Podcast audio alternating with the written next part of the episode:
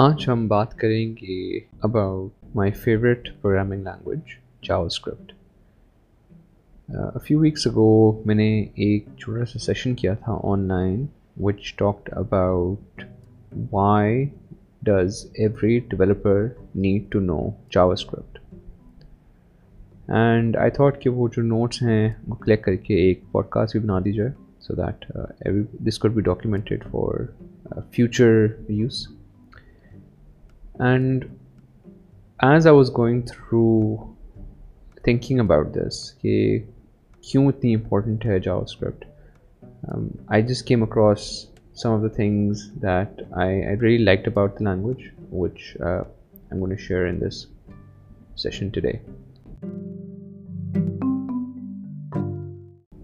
So I started using JavaScript very early in my career or very early in my programming experience. I learned HTML, CSS, or Pruskebat. My first programming language was actually JavaScript. Now this was back in 2004, 2005, almost like pre-jQuery days or almost jQuery time. And us time pe, at least on the front end, you weren't doing much with JavaScript. آپ نے کچھ may be some basic ویلیڈیشنز ڈال دیں form inputs پہ at most, may be you had a slider at most, nothing more than that. But since then as I have learned more and more about JavaScript and its evolution, it's becoming more and more interesting and the landscape is getting more and more complex as well. So at its root, why should every developer know JavaScript? It's primarily because it is the only language that works in the web browser. So agar aap web pe kaam kar rahe hain, it doesn't matter if you're working on the back end, if you're working as a DevOps, if you're working as an SRE, whatever, even as a QA, JavaScript ka interaction aapke sath kisi level pe ho raha hoga. Browsers are slowly learning to run other languages like Wasm, but we'll talk about a little more on that later on. But basically, as a native language, JavaScript is the only language that is supported. Uske alawa, if I want to run anything else like Python, yeah, Java, yeah, whatever, I would need to install additional applications which kind of slow down the whole flow, the whole application, the whole web page itself. So that's the big reason. The second biggest reason is Node.js. Node.js was kind of created in about 2008, the V8 engine that allowed us to run JavaScript on the backend as well. Or for the first time then in 2008, you could have an implementation, a web project that could be completely written in a single language. And since then, as we all know, MERN stack, MEAN stack, all of these JavaScript related stacks have become hugely popular. So again, even if you're not focused on the front end, you might be working on the back end, you might be working with testing as a QA, you might be working as a DevOps, and you're interacting with some build scripts. آپ کا interaction کسی نہ کسی طرح سے جاوا script کے ساتھ ہو رہا ہوگا. One of my other reasons why I love the JavaScript community is simply because the amount of open source contribution that happens in this space. I mean, there are other languages جہاں پہ بہت زیادہ contribution ہو رہی ہے but for JavaScript it is quite insane, and some of the dependencies that we have nowadays they are very trivial, but it just points to the fact کہ کتنا زیادہ کام ہو رہا ہے. One popular example is called leftpad. Leftpad کی dependency جو ہے وہ آپ کی string کے left پہ zeros add کر دیتی ہے. It's a simple function, you can actually write the actual implementation in one line yourself, مگر اس کی بھی ایک dependency available ہے, and there are many good projects using that dependency. So that just gives you a glimpse into the JavaScript ecosystem. Ab اگر میں compare کروں جاوا script کو دوسری لینگویجز کے ساتھ and we try to see what is the thing that makes it very unique. ایک دو چیز مجھے شروع سے کافی پسند ہے جاوا اسکرپٹ کے بارے میں which is also something that a lot of people struggle with and also ends up causing a lot of problems is the asynchronous nature of JavaScript. Since most actions in JavaScript are designed asynchronous by default, something like a database query or an HTTP request, it allows the language execution to be a little bit more efficient than your synchronous default languages. Your thread frees up as soon as something like a database request or the HTTP request is made, and then it can take up another task and complete that in the meantime. Now, this does add complexity to your code, but with the event of async await and some good patterns, I actually have come to really like the way JavaScript is set up and has evolved. So that's one of my favorite features about JavaScript. دوسری جو چیز ہے that I really like about JavaScript is it's one of the easier languages to get started.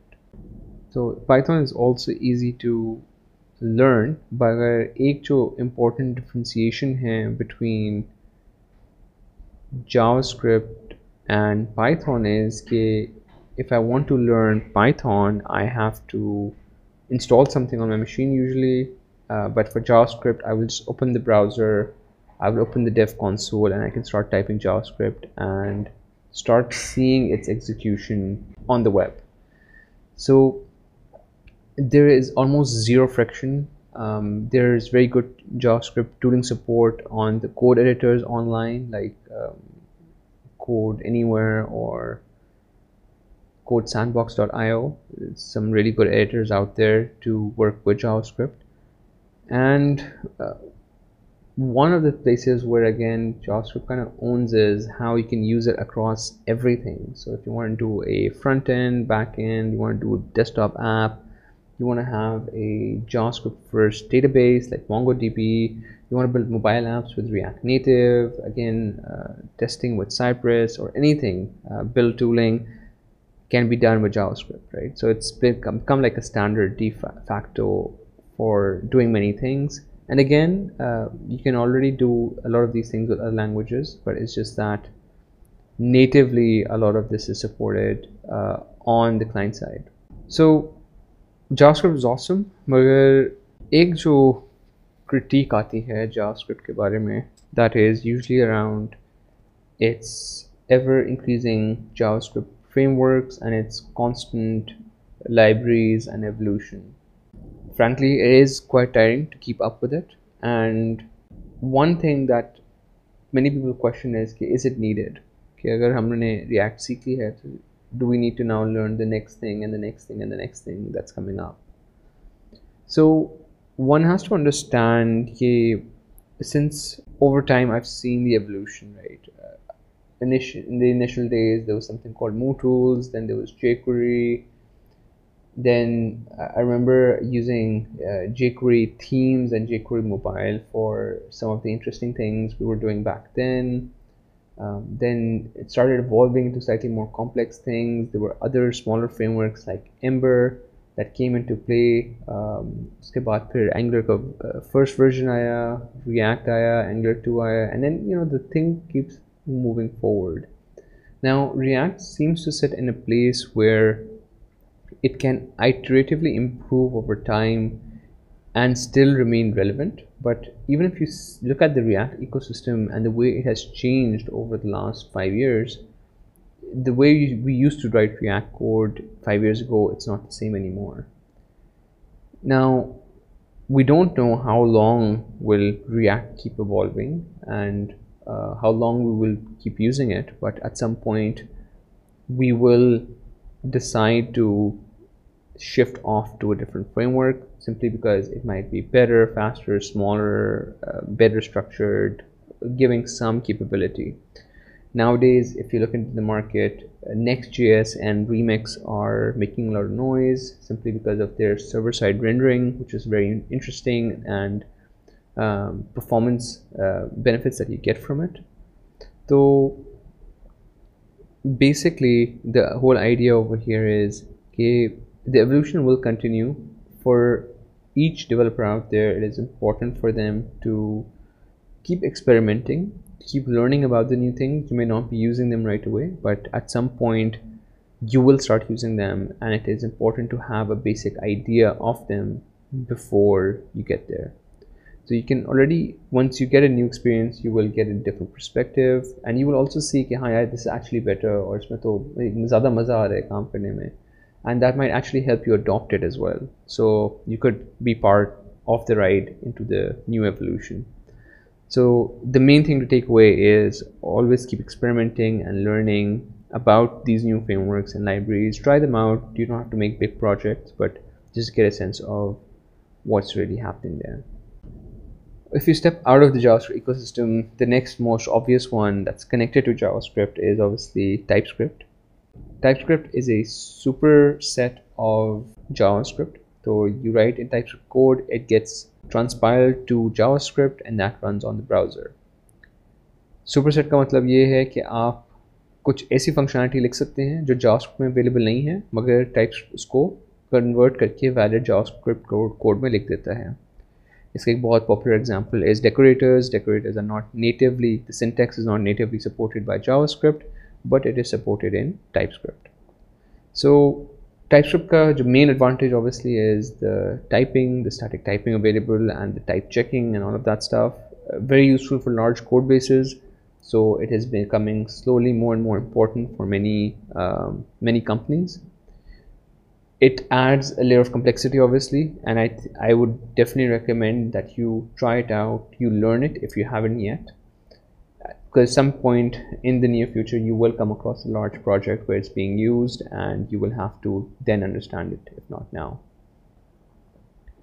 So JavaScript is going to continue to evolve and maybe borrow more and more features from TypeScript, but the TypeScript will always be one step ahead, and it's going to be maintained solely by Microsoft, which is also different because JavaScript is maintained by the ECMA committee, the ECMAScript committee.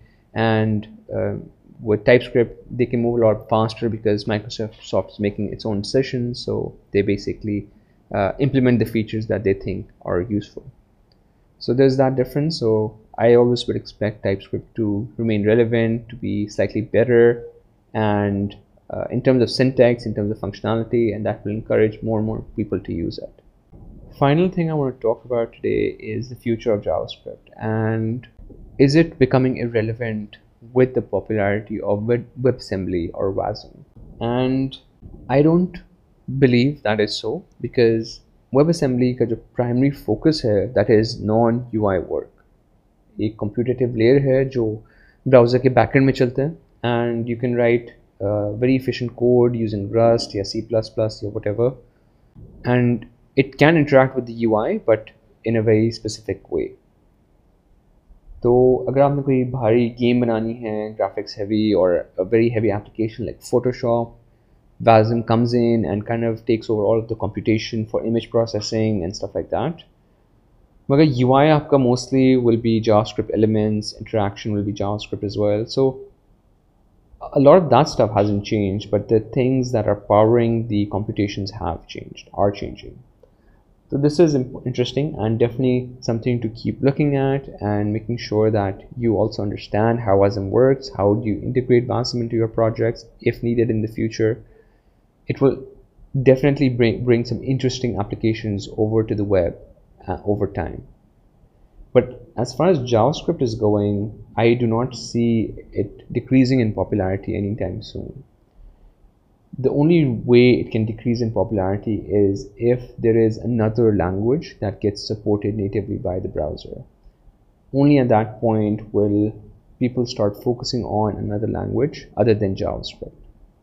So JavaScript is here to stay, the frameworks are here to stay, and more and more complexity will be added over time as people build more complex applications, more interesting things online, and it will be up to us to come in and give our contributions into that experience where we can. So it's best to again keep learning so that we can remain relevant and give the best implementation possible for our project.